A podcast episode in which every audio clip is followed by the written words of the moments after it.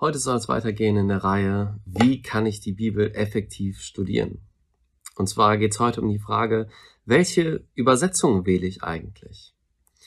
Die 66 Bücher der Bibel wurden ja in drei verschiedenen Sprachen geschrieben.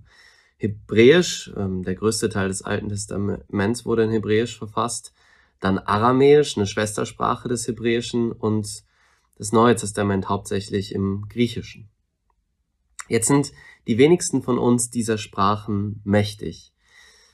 Muss man diese Sprachen beherrschen, um die Bibel gut zu verstehen und sie auslegen zu können? Nein.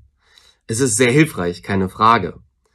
Aber auch wenn man diese Sprachen nicht beherrscht, gibt es inzwischen wunderbare Möglichkeiten, dennoch sehr nah am Grundtext zu arbeiten.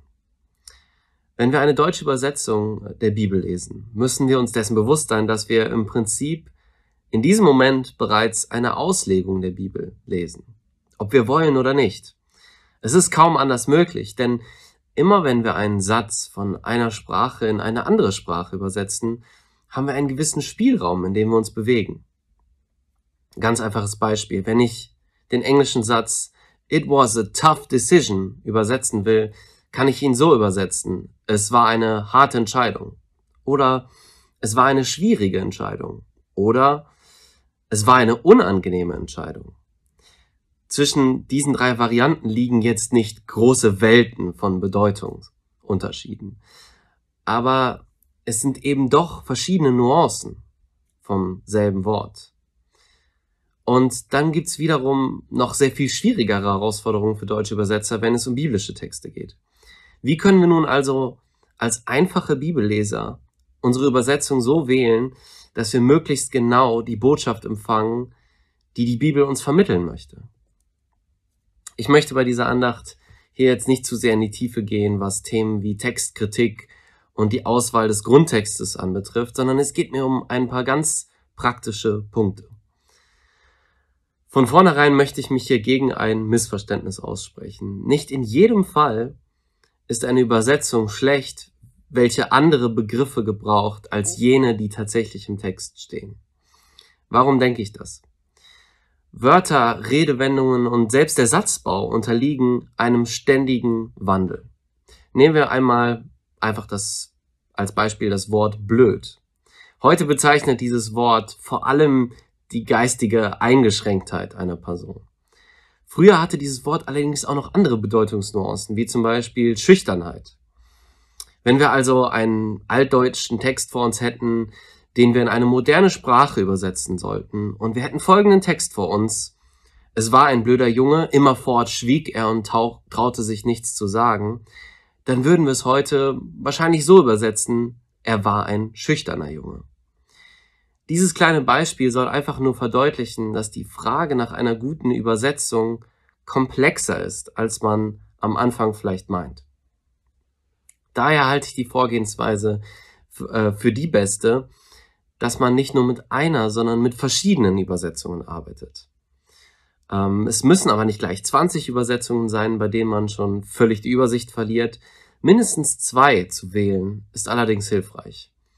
Eine Übersetzung, die sehr nah am Grundtext ist, zu empfehlen wäre hier vor allem die Elberfelder Übersetzung und eine Übersetzung, welche den Text sehr gut in eine moderne Sprache übersetzt. Hier würde ich zum Beispiel die neue Genfer Übersetzung, die Einheitsübersetzung oder auch die Luther 2017 empfehlen. Wenn man mit zwei Übersetzungen arbeitet, hat man schon mal eine ganz gute Grundlage. Denn natürlich ist die Übersetzung, die nah am Grundtext in Originalsprache ist, auch sehr wertvoll für uns. Sie gibt uns Einblick in den Text, wie er in der Originalsprache abgefasst wurde. Aber der Text kann eben auch sehr verwirrend sein, da Sätze manchmal einfach schon zu wenig in unseren Sprachkontext übersetzt wurden. Warum ist diese Frage wichtig? Diese Frage nach der Übersetzung. Ja, wenn es unser Anliegen ist, Gott wirklich mehr zu begreifen und sein Wort mehr zu verstehen, dann ist es auch ungemein wichtig, dass wir die Aussagen der Bibel möglichst so lesen, wie sie auch tatsächlich beabsichtigt waren. Daher würde ich auch davon abraten, selbst bei Teenagern zu freie Übersetzungen zu wählen, bei welchen der eigentliche Textsinn verloren geht. Denn entscheidend ist nicht allein, wie gut eine Übersetzung lesbar ist, sondern vor allem erst einmal, wie gut die Übersetzung ist. Die Hoffnung für alle ist beispielsweise so ein Grenzfall.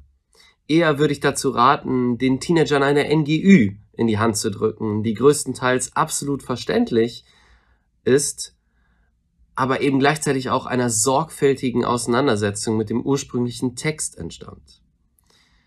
Vielleicht probierst du es ja heute einfach mal aus, mit zwei Übersetzungen zu lesen und zu vergleichen und über die Bedeutung des Textes nachzudenken.